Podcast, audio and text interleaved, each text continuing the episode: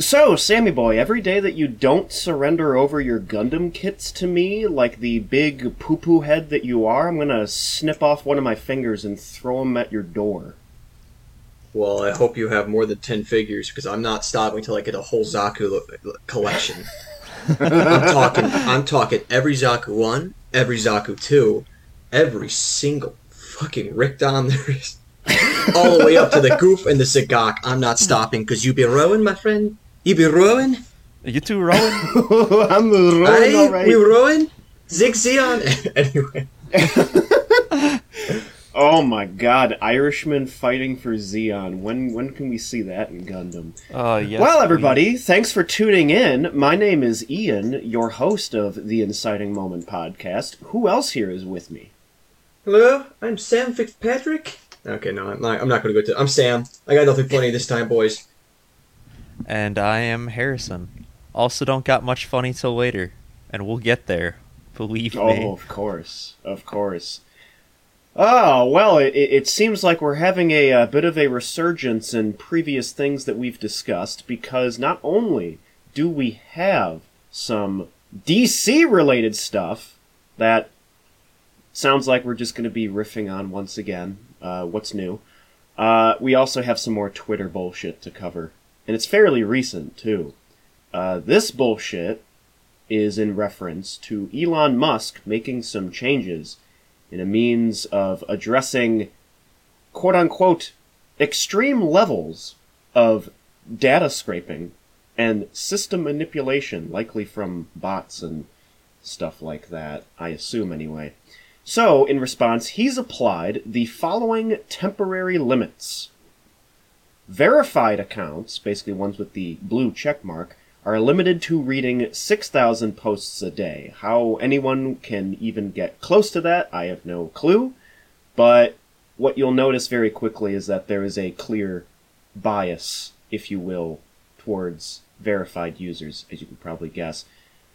New unverified accounts, basically people who are just clicking onto Twitter just to see uh, what kind of funny shenanigans are going on.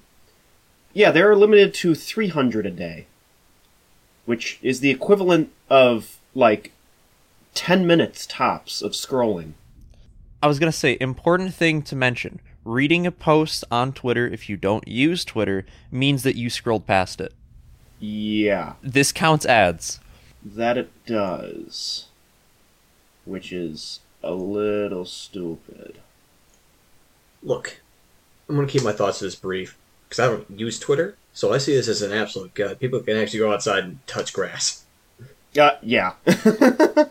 on on one hand, on one hand, yes, uh, this is a fantastic way of saying, "Hey, people, maybe take a break from the fucking bullshit that you're peddling throughout Twitter and stuff like that. Go outside, L- live an actual life, if you will." It's just the, the, the, the thing about it, on the other hand, for people who just want to use Twitter for being on there and finding shit posts. Yeah, or Memes, even, art for example, independent news journalists who primarily use Twitter for their source of income. Yes. This is um this is no good. It's also a very strange business decision because the whole point of these, you know, social media stuff, uh, apps and whatnot, to keep people on it for as long as possible. Yeah. This just seems like you're fucking yourself over at your base level. It is also worth mentioning that before Elon took over Twitter, their entire revenue source was from ads. And uh, now their entire source of revenue is still mainly from ads and from like 1 to 10,000 people paying Elon $8. Yeah. it it seems like a band-aid solution. Really. I mean that, that that's what it feels like. And the thing is is that once you hit those uh, limits, uh, that that's it. You you can't just wait like 10 minutes or 20 minutes. Like you're locked out. You you can't go on there for the rest of the day. Yeah, it's worth mentioning that because of how reading posts works, it probably is in the spaghetti code of Twitter. It means that if you opened the same post like eight times to show it to different people, that's eight counts of you reading a post. I wonder if it counts like a singular like comment chain and uses up your entire thing if you try to read all the comments on a post. Well, I mean, those are replies, not necessarily replies- posts, so I think. Replies still have a view counter. Oh, that's true. Oh, I didn't think about that. Oh, wow. Oh, no. Oh, I did not think of that. What I'm getting is that this is going to piss off quite a few people that actually use Twitter and are not um, easily irritable and looking for problems uh, Neanderthals. Oh yeah, no, one hundred percent. Because yes, there are there, there are those people that will just go on Twitter because they want to find something to complain about. Twitch again, Neanderthals. Yes. because Oh. they could easily be spending their time much better.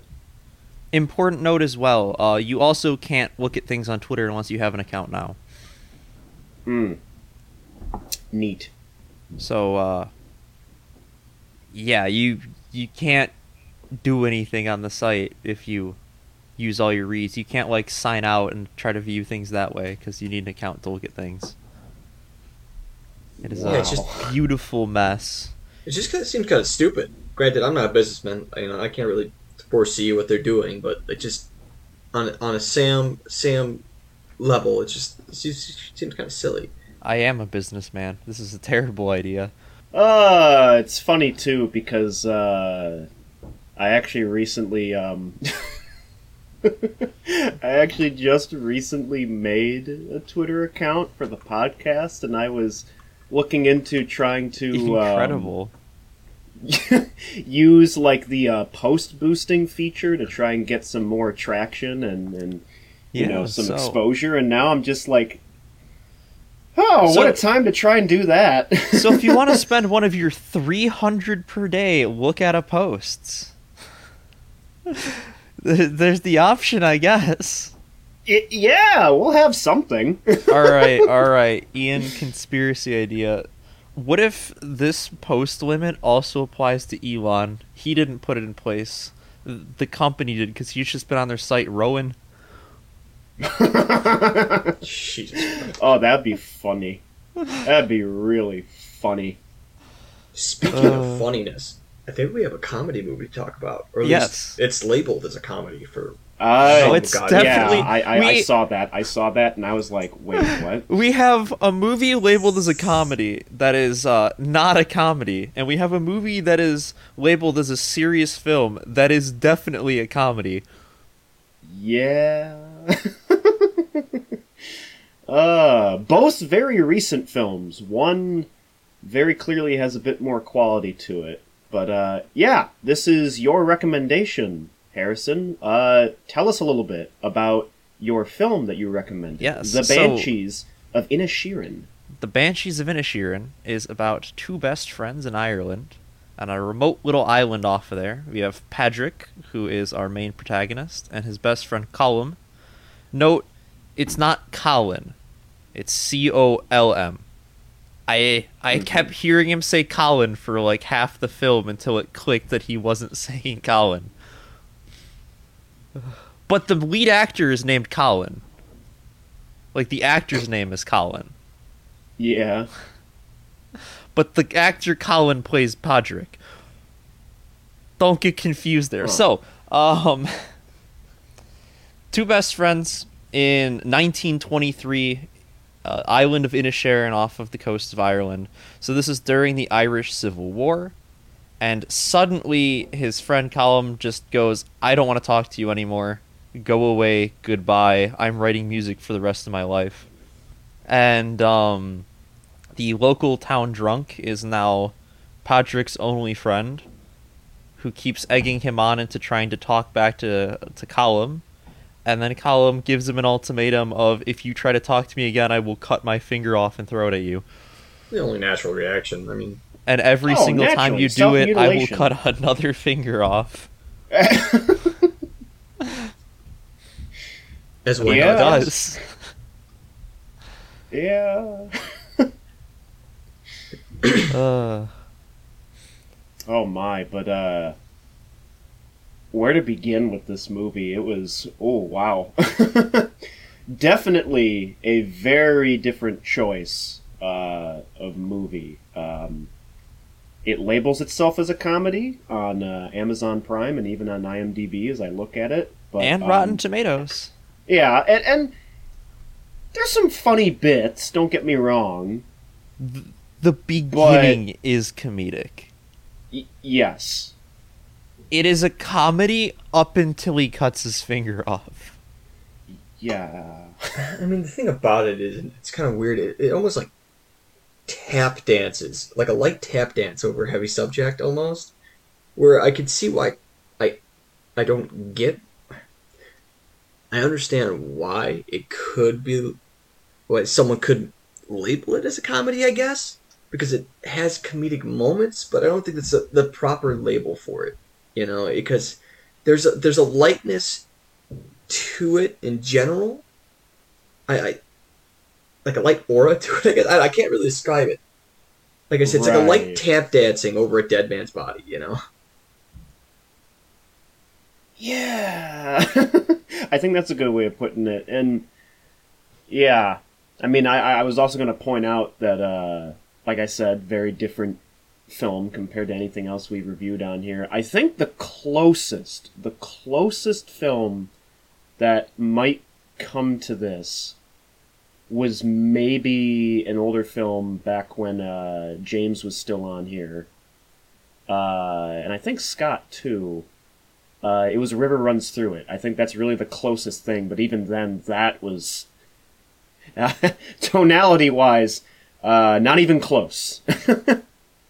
so I guess, in terms of my general thoughts, wow, oh wow, um, it's good. It's got some quality to it. It definitely is uh, very well uh, performed, very well uh, you know, photographed and stuff like that. Um, oh my, it, it just gets more and more uh, sad as time goes on, though. It definitely gets more and more sad to the point where when I was, uh, I I don't quite think it's it's like this uh, after you know taking some time to process it, but when I was watching I'm like, oh no, is this gonna just be like the equivalent of misery porn and stuff like that? That that's kind of the impression I had at first. But then I realized that, you know, everything happening has its reason and all that. Yeah. But oh my. It was the, uh ooh, the other important thing to note with the film is it pays a lot of parallels and a lot of it about the Irish Civil War and mentions the IRA throughout a lot of the movie. right. And it's this friendship that's just been fractured and it can't be repaired. There's no moving past what just happened, as sudden and abrupt as it is. Right. Kind of like the Civil War. Yep. Exactly. So it's almost like between these two people, there, there, there's like a civil war going on, and I think that's brilliant. I really do. maybe that's that is almost kind of the point is this tap dancing on a serious subject because it's almost like in using its humor it's pointing out how humorous the situation is from like a logic perspective. You know like it's serious shit but maybe you know looking back upon it one could say well the reasons for it are a bit well silly. Like one of my favorite things well there's two things i really like with this movie. One the costume design team all of their clothing is handmade specifically to match the time period Wow. the second thing though that i really really like is there's one line uh, late in the movie where uh, Podrick, after his pet dies because his pet tried to eat uh, Colm's fingers that were thrown at his door spoiler alert spoiler alert Y- yeah. um, we be getting into the heavy spoiler section. Uh, goes to Colm and tells him that on Sunday at 2 p.m. he's going to burn his house down. But he asks him to leave his pet outside because the pet is the only good thing left of him and he would not want to hurt her. And then it comes to Sunday and the dog is sitting outside and he takes the dog with him and burns the house to the ground. And at the at the end of the movie, he goes back to Colm with the dog and returns her to him. And he said he basically tells him that he's happy to watch her anytime, but they're still never gonna be friends again. So, Sammy's general thought about it. It's one of those situations where, yeah, it's a good movie. It's very well made. It's solid. Like you said, production's eh, chef's kiss. Character's good, well acted, incredibly well acted, I dare say. This almost kind of reminds me a long time ago when we watched A River Runs Through, Mm-hmm. where I could see it like, yeah, no, it's a good movie, and I could watch it. You know, if it came up, I, I could watch it, you know, but I'm not going to actively seek it out. Um, in terms, it, it's, a weird way to describe it is it almost feels like perfect for a film class. Yeah. It does. It's one of those movies I feel like a film teacher's going to look at it like, oh, easy, swish. you know, someone could write a paper about this. Yeah. It, it's like when your film teacher keeps making you watch Citizen Kane. Well, that's literally part of the curriculum, no matter where you are. But- yeah. I, I, I liked it. It was good. Not my favorite movie of all time, but that's fine. You know, it doesn't have to be. It's it's in terms. Of, I I like how as weird as it sounds, thematic it is.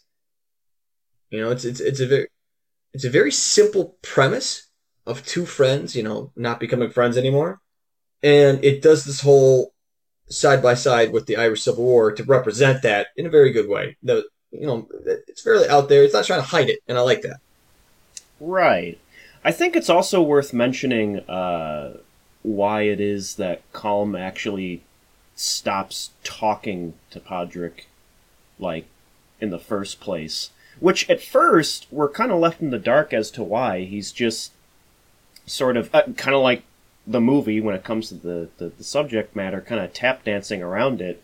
And it's only until, like, once we get towards the middle act of the movie, when Podrick is drunk and confronts Calm, that um, Calm says that he's not talking to him because Podrick is dull, he's boring, and he just talks about completely, you know, irrelevant and pointless things that mean nothing.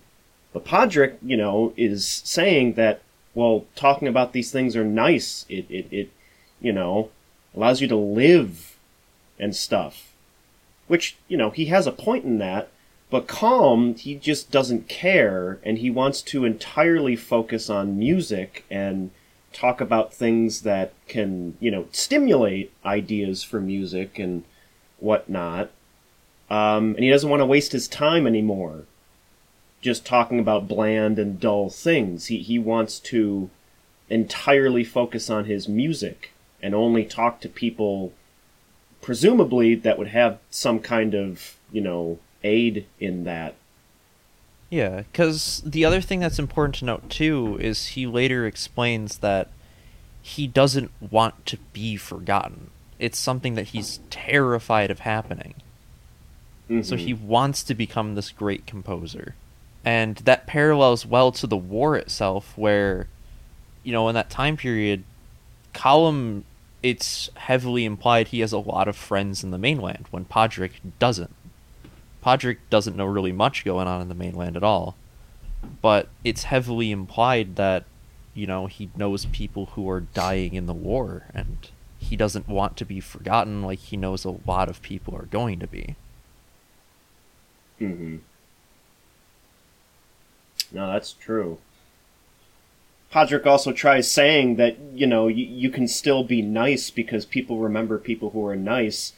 And Calm says, yeah, but 50 years from now, no one's going to remember a person purely because they're nice. Music, art, stuff like that, you know, composers and artists from like centuries ago still have a lot of their works in museums, you know, in books and stuff like that. And Calm most certainly wants to be like one of those artists where their art is timeless and is documented for years to come. And something else I, I, I liked in the movie that was kind of like a, a little bit more subtle, but a nice little theme is the the little civil war they have between each other. These two friends that have known each other for you know entire lives is if it they don't really ever truly come to blows for the most part. Like they don't actually like fisticuffs out in the street. They don't harm each other directly, but what they're fighting causes harm to, like for example, Colin strapping, uh, you know, cutting uh, his own fingers off rather than hurting Patrick. You know, stuff like that. Like they're not hurting each other directly; they're hurting themselves and they're hurting the ones around them. More so than coming to blows with each other. You know, like Irish Civil War, you're hurting your own countrymen, you're hurting your brothers, and you're hurting yourselves as a total. You know, so it's a nice little thematic thing in the movie that I really like. Yeah. And it's also really worth noting that there's a lot of scenes where it's clear that they're still looking out for each other. Like there's part where the police officer uh, beats um, uh, Podrick in the streets because Podrick revealed to everyone that the officer's been abusing his son. And after Colm witnesses it, he picks him up and helps him get home without saying a single word to him and then just leaves. Which, of course, constantly Podrick keeps on uh, misreading as, oh, well, maybe this whole thing isn't actually happening then. Okay, got you. Yeah. And he keeps mistaking that because he keeps giving the benefit of the doubt. Yeah, and I think it takes until like an hour into the movie too before Colm realizes how much he's hurt Podrick because there's a scene where he's in the confessional and then it just dawns on him how much he's like hurt him. Right, because again, Podrick doesn't really know that many people on the island. By that point too, his sister has left because she Yep. just wants to get away from the island. Because I mean, the the island is just such a small area. It's just full of these people that are always wanting to stick their noses in other people's business. They're very two faced sometimes, and just all around very snooty people. And uh, Podrick's like, well, I don't want you to leave because then w- who do I have here? And so the only thing that he has at that point is his donkey. But as we've already covered, uh, Calm's fingers, uh, the donkey tries to eat them and uh, dies from it. Yeah, again, th- their conflict is just killing everything around them. Like the old lady, uh, old McCor- McCormick, I believe her name. name? Old lady McCormick. She even declares, you know, prophesizes that someone will die, but it's it's neither of the two, you know, dynamic main characters. It's Dominic, who di- who ends up dying, the uh, son of the abusive guardsman. Yeah, and it's worth noting that they use McCormick in place of a banshee, hence the title of the movie, where she'll always just be ominously in frame in the scene she appears. She's never really the focus, she's just lurking before something bad happens. So there's a scene Right. earlier at the riverbed where Dominic confesses his feelings to um, Podrick's sister, and she tells him that she doesn't feel that way about him and that she's leaving. And that same riverbed is where they find Dominic after he essentially drowns. well, the movie's not all sad because we're making it. No, it's not all it- sad. It's not all sad. That's worth noting. And something that key, something key that Patrick says at the very end is one of the big lines of the movie. Is when they're talking about the Irish Civil War, they think it's almost over. Patrick says, "Well, uh, you know, it'll start again because there's some, some things you can't let go, and it's a good thing." So it's almost like the one positive of this little civil war between them is that there's an investment in each other.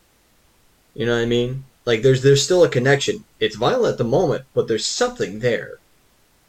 You know, so as long as there's an investment in each other, maybe perhaps when the fighting is over, they can still come together again because they share this connection, connection and this invention, in, investment with each other. So it, it's not really, it doesn't end on a happy note, but it, No, there's a little bit of something there that you can take away that doesn't make it complete bleakness.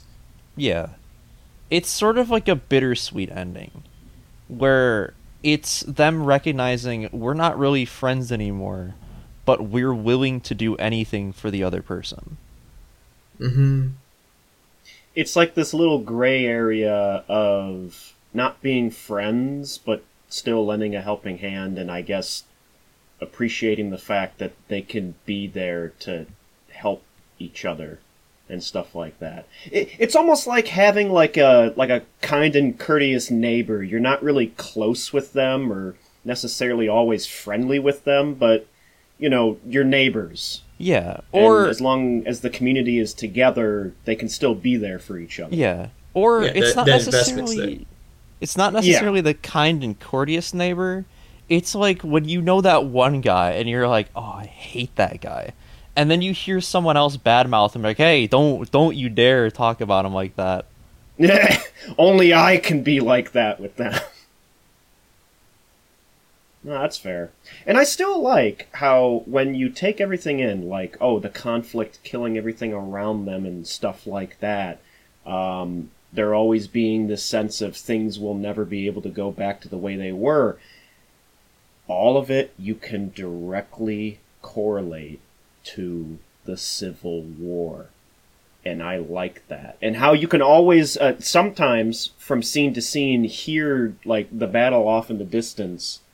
Um, you know, just constantly reminding you that it's happening. Kind of like how people are constantly being reminded of the feud between Podrick and Colm.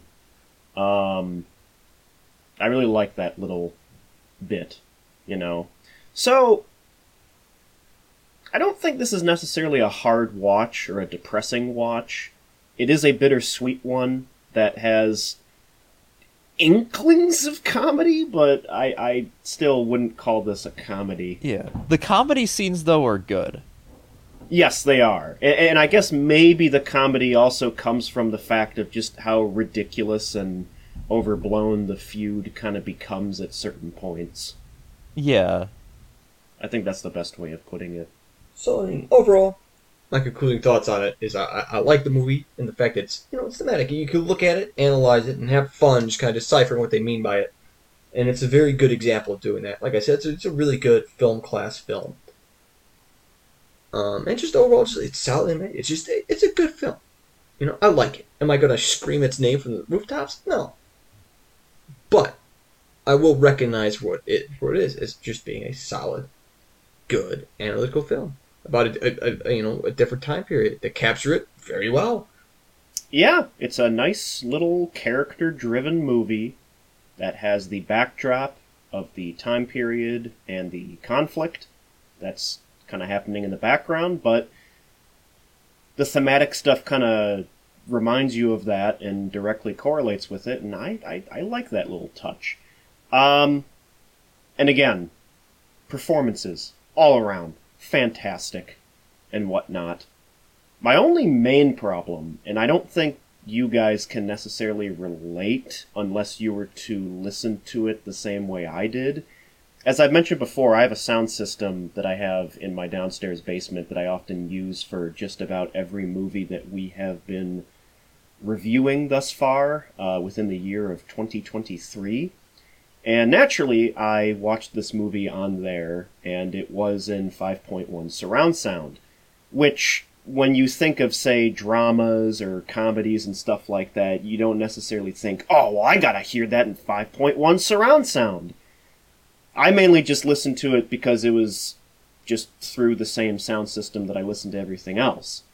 And on the same system, I've watched A River Runs Through It again, and I was surprised by how that movie, even though it's not a very sound effects heavy kind of movie, it really draws you in with its audio experience because you have all kinds of ambience, uh, fireworks, uh, music going through the different speakers, and there's a lot of directionality. And when I watched this movie, I was very surprised to find that most of the time, unless there was music from the soundtrack playing in the background, almost all of the audio came from the center speaker, which to me was very, very strange because normally, you know, especially in the outdoor scenes when they're walking along the trails and you know you can clearly see that there's wind there's the ocean there's some birds and stuff like that. You think oh well they'll throw some ambient sound effects into the rear speakers so that you get a general idea of what the sound space would sound like if you were in that location. And i cranked up the volume on my sound system just to see if it was just like really quiet or something and i barely got anything out of them, which I thought was a huge missed opportunity when it comes to really bringing you into uh, the island environment. And that was a bit of a, a drawback for me. So I, I don't know if it's just because I watched it on Amazon and they have some kind of like audio compression thing that had something to do with that, but I didn't hear anything from it.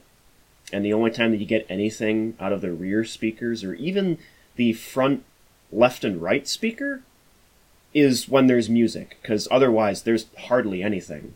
So that's just me. That's my little nitpick and stuff like that. But as someone that watches most of these movies we review on a surround sound system, kind of let down by that, and I feel like a little bit more should have been done in that area. Otherwise, fantastic movie. And uh, it's nice to know movies like these are still coming out in the midst of uh, all kinds of corporate ridden studio stuff that just produces very hollow movies. Hey, don't do DC dirty like that. Oh, of course. of course I wouldn't. No, not Uh. in any way would you. So, recommend. Uh yes. I I would heavily recommend this, and I recommend it even more if you're a fan of historical or period dramas. Yes. And you know what? We're talking about how much this movie is not a comedy, but we can talk about a movie that was a comedy despite its initial game, uh, you know, idea, and that is the hit box office crusher, The Flash.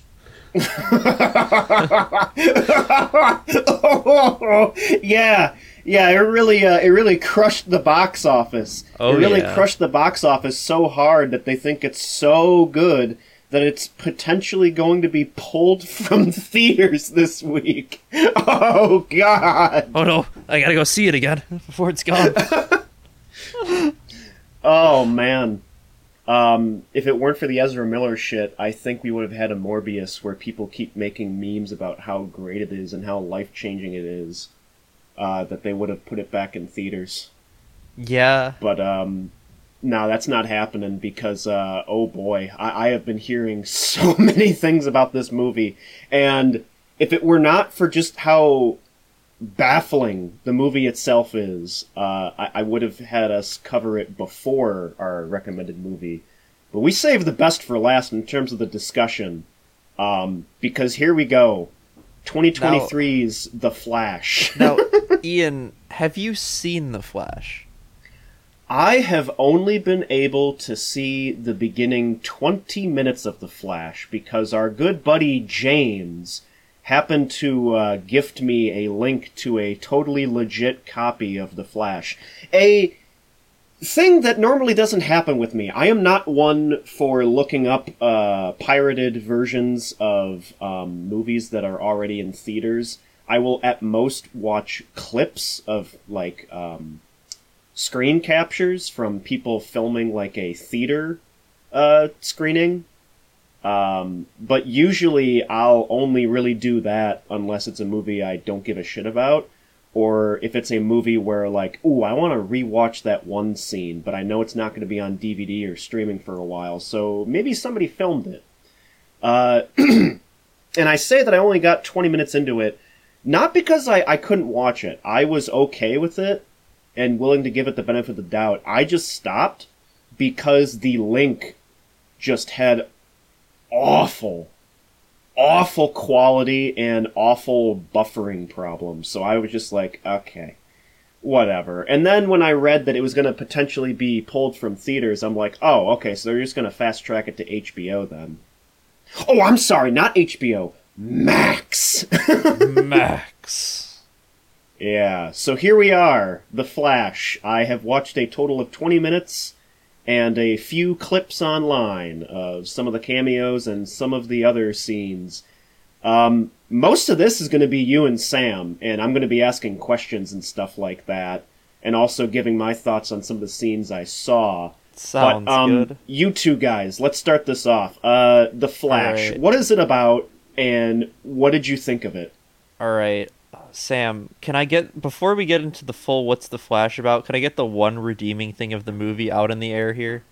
Sure. Because all right, because before we dive into it, I think the movie does a fantastic portrayal of Supergirl. Like, phenomenal casting choice there. I I would say so. In fact, a lot of the cat, cat not a lot of casting, but Michael. Okay, spoiler. Not really. It's in the trailers. Never mind. Yeah. Uh, Michael Keaton's in the movie, and he rocks it too. I may actually Yeah. surprise you guys by saying I like the movie. Okay. It was the hardest I have laughed in a theater for the longest time. Yes, oh my. I'm going to follow the Buddhist mentality in this, in which cringe exists, whether or not you wish it to. To cringe, though, that is an action you take. oh my, that's some wisdom right there. Thank you. So, hot take, like I said, movie actually not good, but really fun. Yeah. Unironically, not just ironically. There were some parts where it's ironically fun. uh huh. Um, God, uh, you know what? You should start first, Harrison. You should start first. General thoughts. So, so let's let's let's get the plot of the Flash out of the way because I feel like we could just start explaining the plot and ribbing into it from there. So the movie opens with uh, our lovely Ezra Miller as the Flash.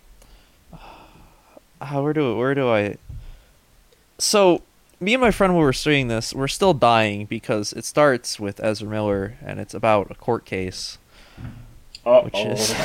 Uh oh. which oh no.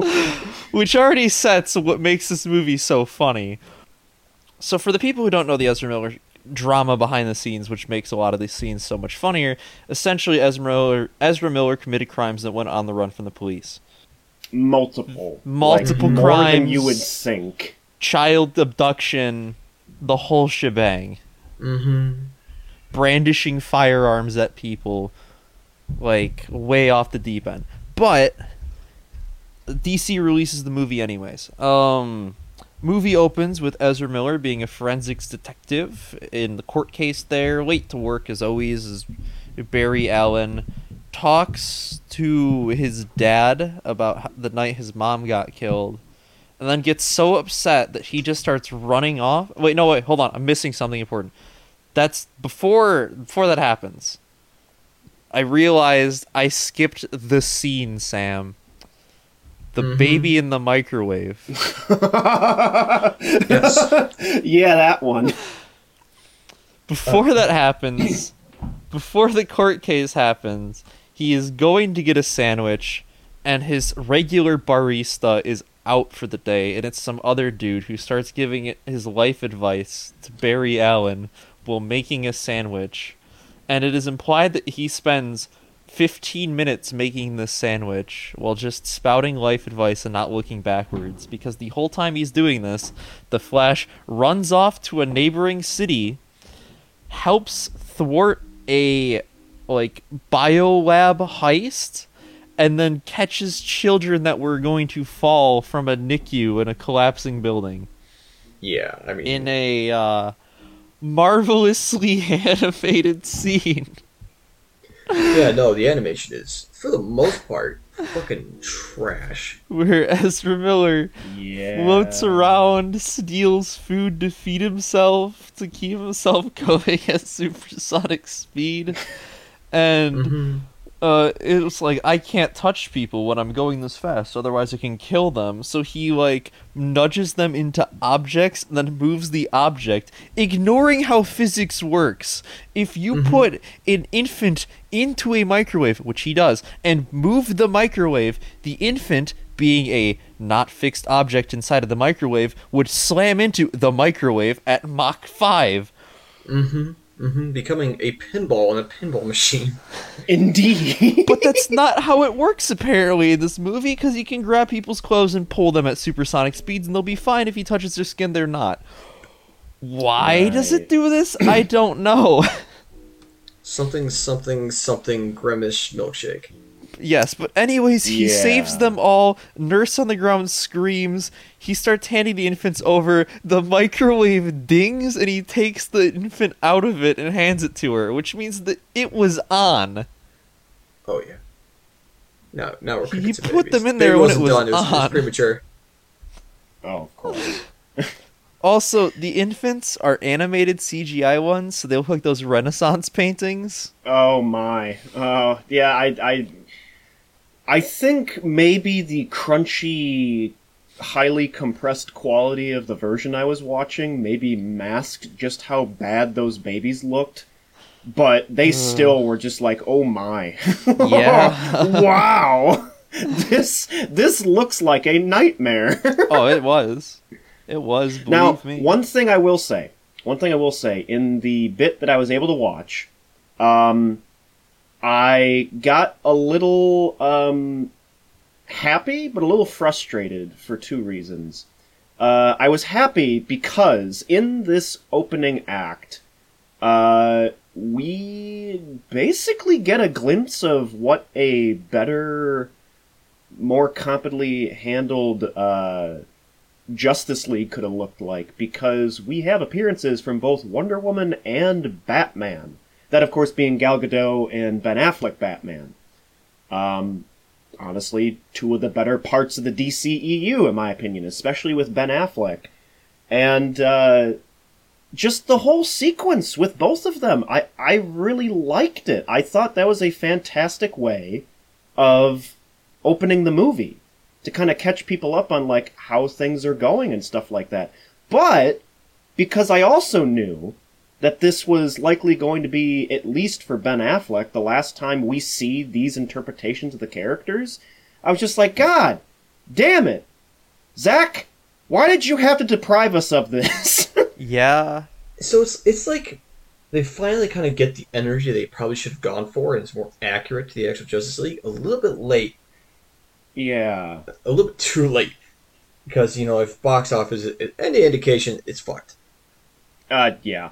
So well, I mean, the other thing is that it doesn't really matter because what I've also gotten the impression on from uh, spoilers, which I guess maybe we can go into now. Um, spoilers. Uh, the previous DCEU timeline is basically being reoriented and retconned. The the movie um, uses time shenanigans and time travel shenanigans to put it in a different timeline from now on, so that way the whole thing gets retconned, and they're not stuck having to build off things like Wonder Woman 1984 and uh, the Justice League. Right. so real quick, I'm just gonna say this now. Anything that Okay. Harrison says is a negative is absolutely 100% true, and I 100% agree with it unless stated otherwise. So. Okay. I'm just going to state the things I liked about it, and I think were positive. Action, Okay. pretty solid. CGI, awful during it, but the sense of action and weight of it is pretty cool. The ideas for the action. Okay, I, I mean, I kind of got that from that opening scene. I, I could tell that it really needed some touching up, but when it comes to the vision behind the sequences, it looked like something straight out of the comics. Like just the the stylization of it and the energy. It was pretty good. And from what I was able to see of other clips online, especially from Michael Keaton, dear lord, I, I think his action sequences are probably some of the best he's ever done as Batman. Yeah, no, they they are. Um, to put into retrospect, if you don't want to touch the movie, what um, the CGI looks like. If you are a fan of YouTube channels and you've ever seen Corridor Digital, they'll occasionally do these videos where they do like a, a sort of like battle amongst themselves where one person tries to animate something and they they'll all like put a clip in of something they animated to like show something off. It it looks like a one man project. Yeah, That's the And kindest way I can put it.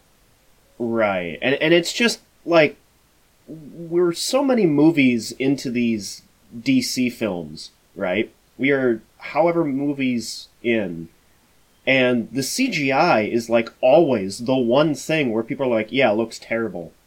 I think the the best looking uh, of the DCEU films anyway probably is Aquaman overall in terms of just Yeah. CGI quality because like you could say um, maybe Man of Steel or Batman v Superman but because of Zack Snyder's like signature grayscale gunmetal shrapnel color palette it just doesn't look good Yep.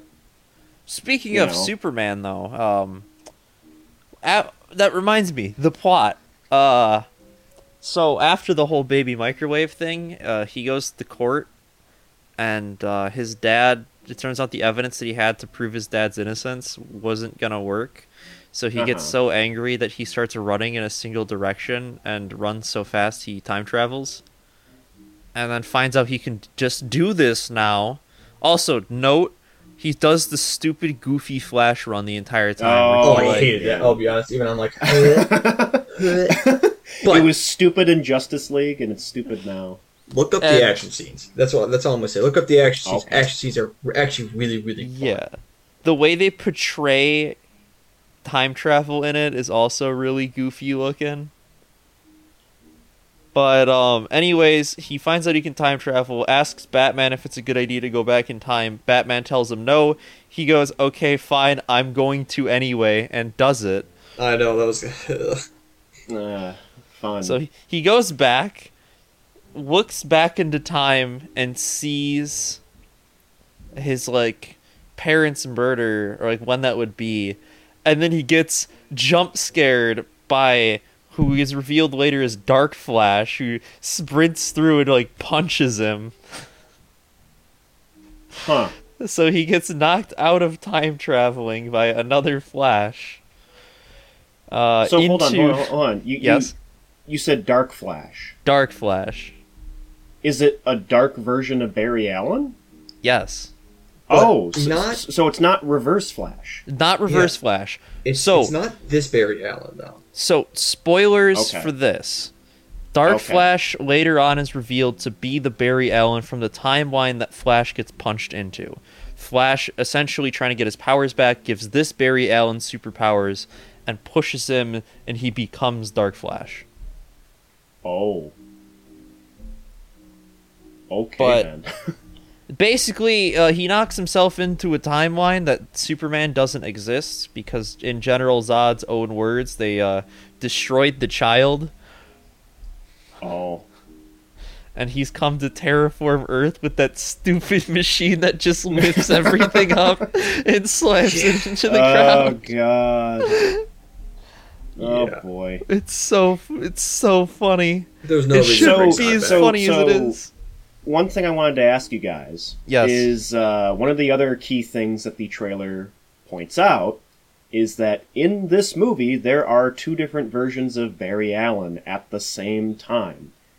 How did you guys feel about that particular? Uh, well, I don't want to say gimmick, but it kind of feels like it. What? What? How did you feel about the the the double Barrys? One Ezra Miller is almost too much Ezra Miller. Unintentionally had some of the funniest moments. really? They were scenes that were like you could tell meant to be these emotional things, but they were hilarious. Like Ezra Miller yelling at Ezra Miller, like "You pinned monkey to a dartboard." or Oh my. personal favorite is Ezra Miller watching Ezra Miller get strapped into an electric chair. Oh, hmm huh.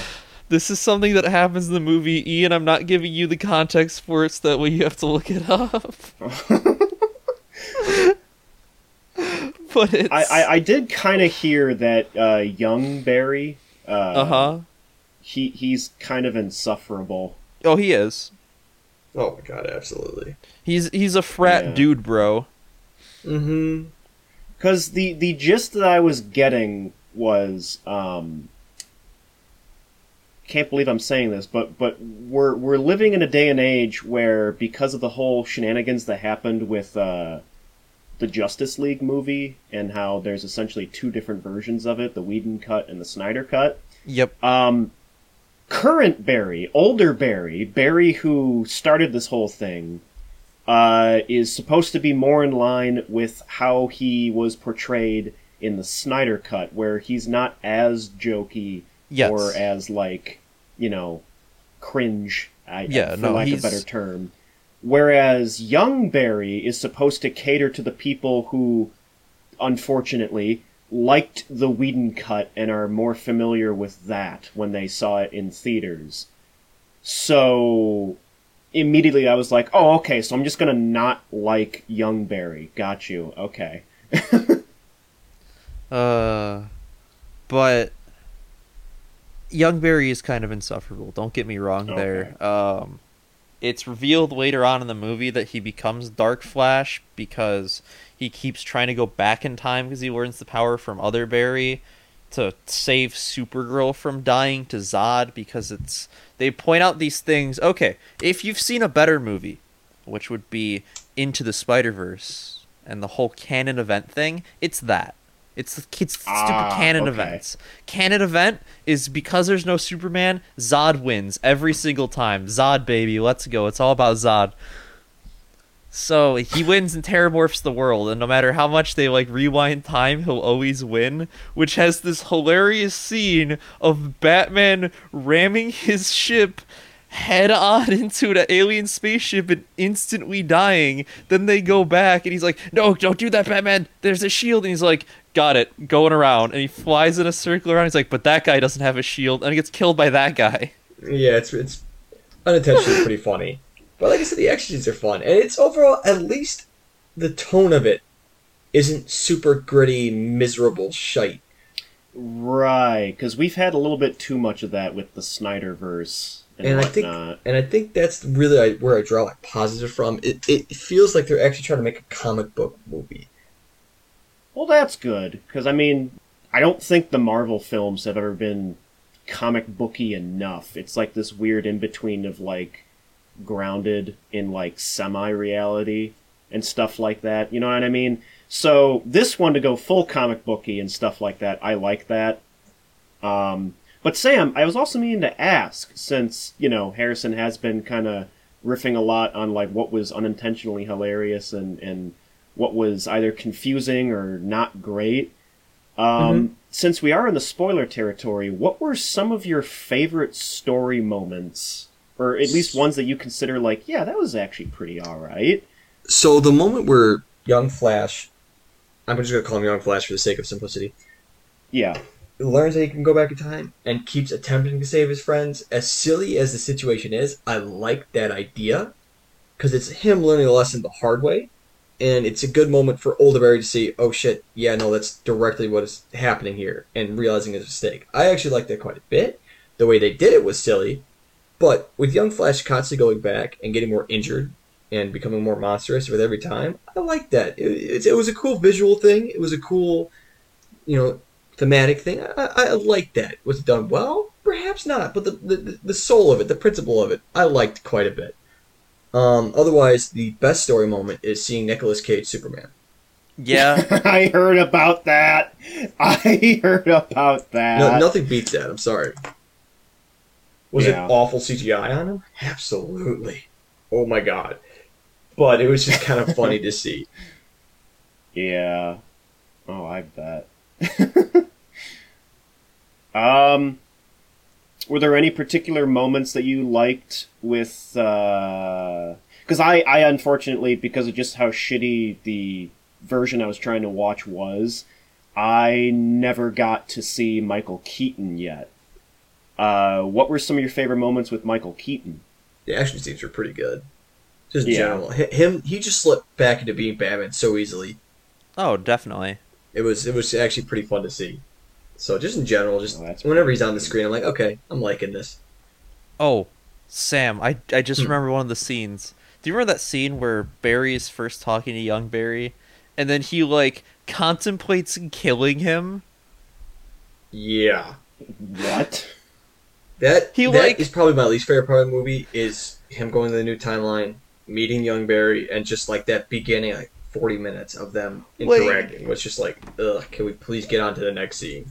Like it, it seems like he's going to kill him and body swap him. Like there's part where he like throws a punch, supersonic speed, like stops the last second. He's like, "How hard do I need to hit someone to like make them forget?" And he's like, "Never mind." And like goes his hand back down like he wasn't gonna just kill the other timeline him with like a Mach five punch.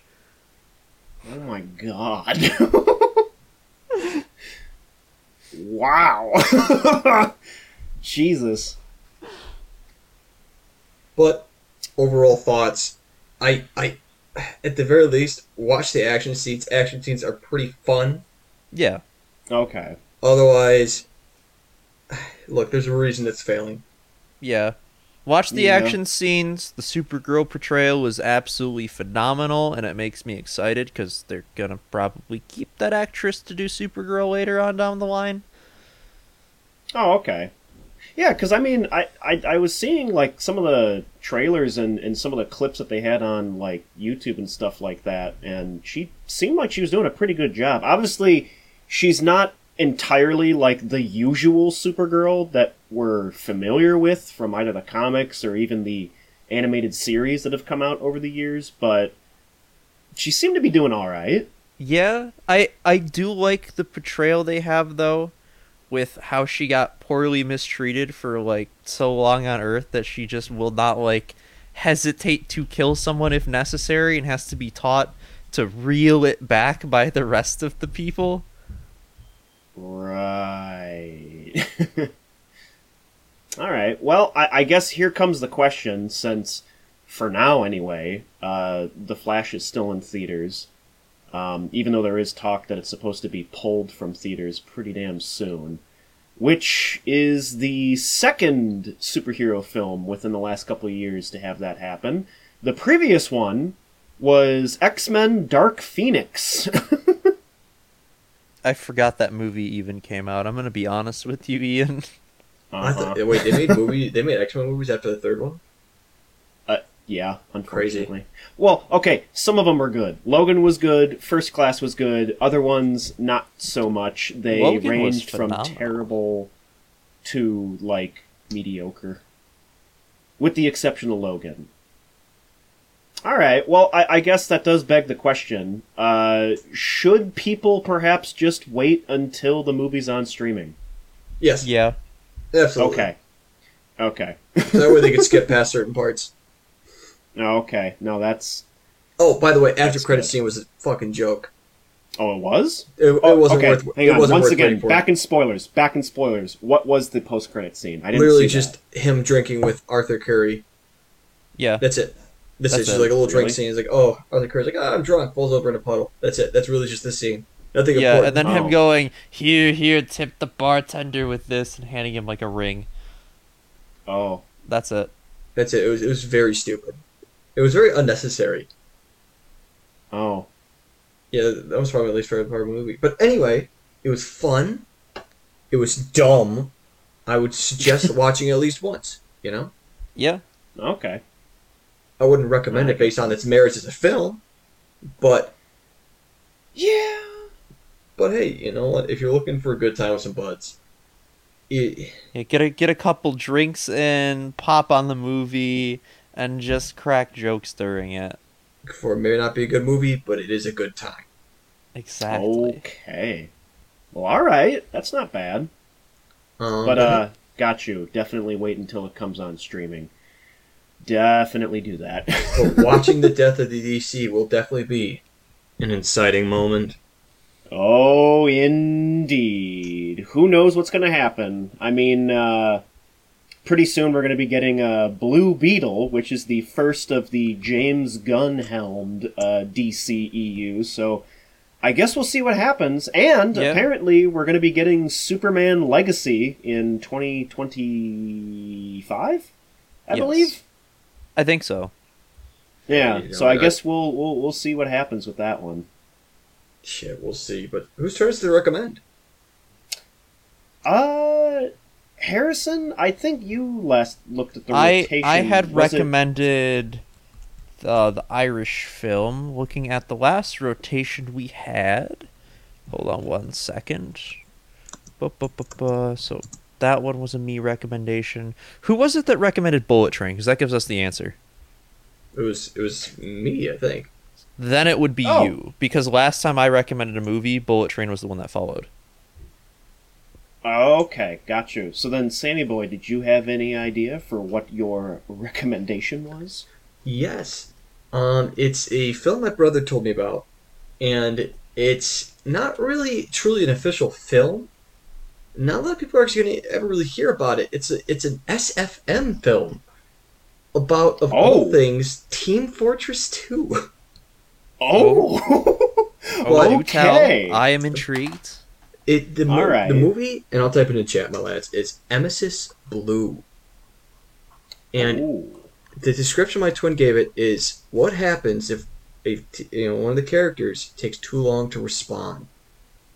I see. huh? and he described it as an SFM version of Jacob's Ladder. Oh Amazing. my! oh my! Well, that So- sounds interesting. May I kindly ask that we only talk about SFM movies next time? Oh, of course. All source Of filmmaker, course. nothing I- but it. I have no opinions on it because I haven't seen it myself, but we'll, we'll see what happens, boys. Indeed. I've been having a bit of interest in tapping into using SFM, so this'll this'll be some interesting uh, inspiration for getting some ideas and stuff like that. But until then, all you wonderful people out there listening, take care, and until next time, we'll catch you on the flip side. Bye bye bye bye. Don't be ruined now, bye. Be ruined. Don't be ruined.